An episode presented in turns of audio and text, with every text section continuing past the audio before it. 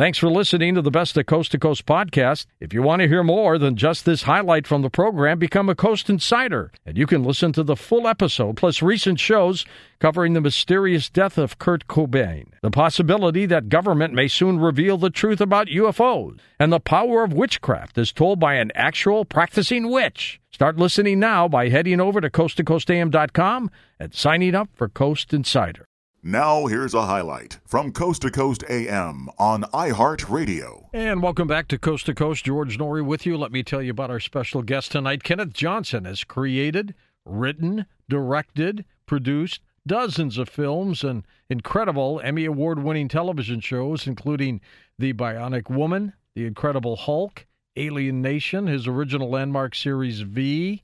Of course, he produced The Six Million Dollar Man and uh, here he is to talk about also his latest work, The Darwin Variant, which is a, not a fictional book, but it's got a lot of overtones to it. Kenneth, welcome back to the program. Thanks very much, George. It's a delight to be back, and and do please uh, feel free to call me Kenny. Uh, okay. My, my dad was Kenneth Senior, and uh, so as a kid, I was always Kenny, and uh, and now all of my friends and cast and crew always call me that, at least in, to my face, you know. and I got to tell you what kind of an honor it is to talk with you because I have watched your television shows, not knowing who you were then, mm-hmm. uh, and and my my gosh, Ken, just a great clever job that you've done. No, thank you so much, George. Well, it's an honor to talk to you too. You're something of a legend in radio, so it's uh, sometimes uh, in my own mind.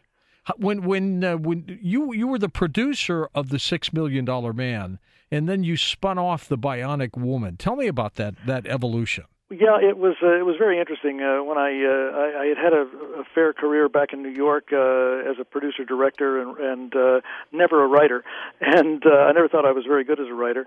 Um, and shortly after that, I ended up at the Mike Douglas Show for a while, which is a, a whole separate story we can talk about because uh, it was quite an amazing experience. And uh, and when I, I but I had always wanted to be in motion pictures and do film work, and uh, I had studied at uh, at Carnegie Mellon uh, the drama department there, which was a theater theater school. There was no film or goodness gracious, no television. you know, they really were very snooty about it.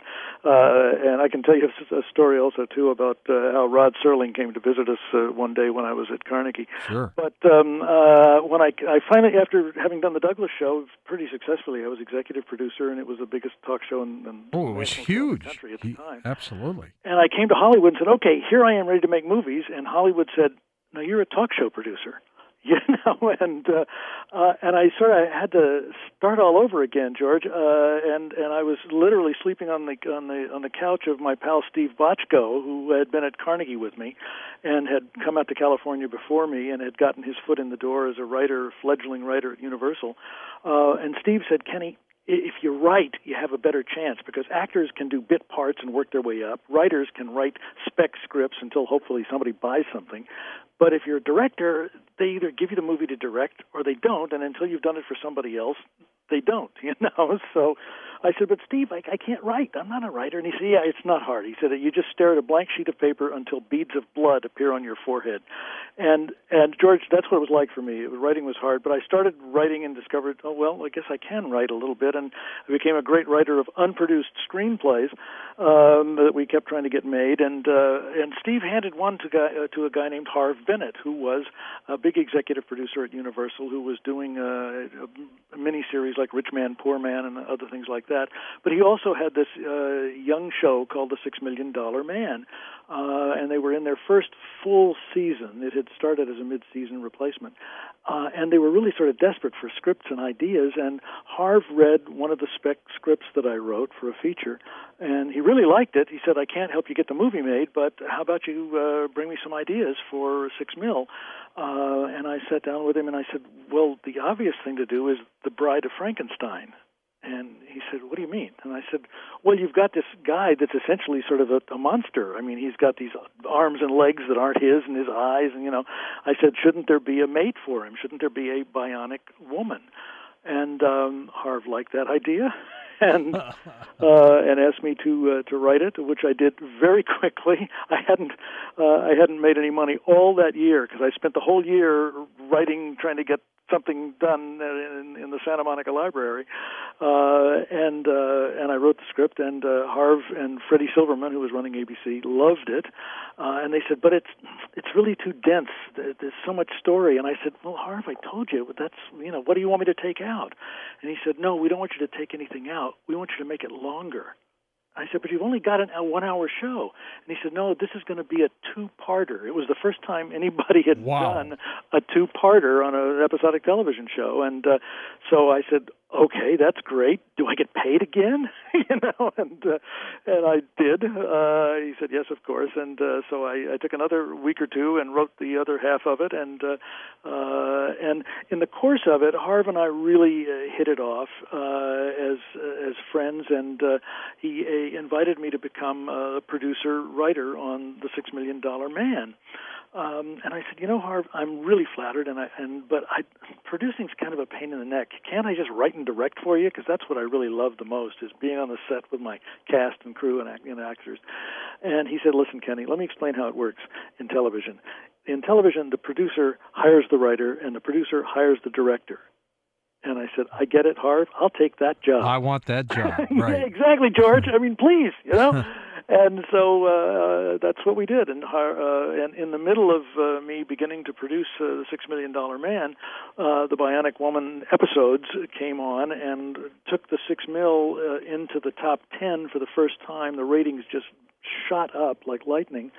And uh, and of course, when that happens, immediately the the network says, "Well, we should spin it off into a separate show," you know and uh, uh, which I did. Uh, uh, it was not an easy thing to do because they had had me kill off my bionic woman in the original two-parter. Mm-hmm. I had said, "The guys, this is a mistake." Let me, in my first couple of drafts of the script, she was left in a cryogenic, what are you know, mumbo jumbo, right? So I could bring her back if they needed her. And they said, "No, no, no. We want to do love story. We want we want the heroine to die and the the hero is a sufferer." I said, "Okay." So she was dead and now suddenly the uh, the um, we, they started getting letters from people all over the country, particularly one from the head of the Boston University psychology department, who said, "How dare you wow. guys create this wonderful female archetype, this this this empowered woman, and just throw it away and kill her off?" Yeah, and well, at the same time they were getting those letters, they were really taking a look at the numbers, at the ratings, you know, and they said, "Yeah, Kenny, why did you kill her off anyway? That was a stupid idea." And um, so they said, "Bring her back." I, oh, sure. So uh, we brought her back, and uh, uh, and in such a way that she did not remember that she had been about to marry Steve Austin. So it was great uh, drama for our, our hero on that show. How did you find Lindsay Wagner for the Bionic Woman? Well, Harve and I were very. It was interesting because again, Harve invited me right into the process from the very beginning. I mean, normally in TV, a writer writes and and they say thanks a lot and go away. Uh, Harve was exactly the opposite. He drew me into the process, uh, and uh, we we looked at a lot of actresses, a lot of film on actresses. We looked at uh, Stefanie Powers, I remember, whom I later used in one of the Bigfoot episodes. Uh, we looked at Sally Field, uh, and um, but there was there was this contract player for Universal named Lindsay Wagner who had done uh, the Paper Chase and uh, was quite an interesting lady. She had done a pilot for my friend Steve uh, Steve Cannell, uh, whom Bochco introduced me to at Universal. I, I remember seeing uh, he did like Silk Stalking. well, like yeah, that, right? this was when I first met Steve. He was a story editor on Adam Twelve, the old uh, cop show, and he was he was like Steve Bochco. They were both just starting out. Yeah. Because uh, this was long before uh, Bochco created Hill Street Blues and L.A. Law and NYPD Blue and yada mm-hmm. yada. But uh, uh, Lindsay had done the pilot for the Rockford Files uh, as a guest star, and Harve and I looked her at her on the screen and said, "Wow, she is really an interesting actress. First of all, she's not Hollywood beautiful.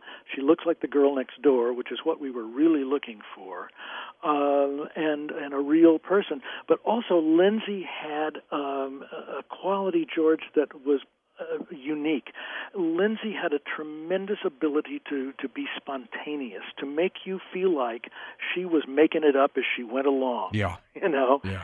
And uh, uh, and that was the thing uh, that really really captivated me the most. That she could absolutely mumble and fumble and stumble, not because she didn't know the lines, but because she was making it her own. you know and um, uh, and that's uh, that's what she did, and she came on board and uh, and was just hit the ball out of the park. She was so so good, and uh, uh, and it uh, it was no wonder that the the, the Universal and, and ABC wanted to bring her out on her own show, and uh, um, so we did, and it was uh, it was it was a bit challenging because you know doing a one hour episodic television show, uh, George is is like living in a garbage disposal anyway.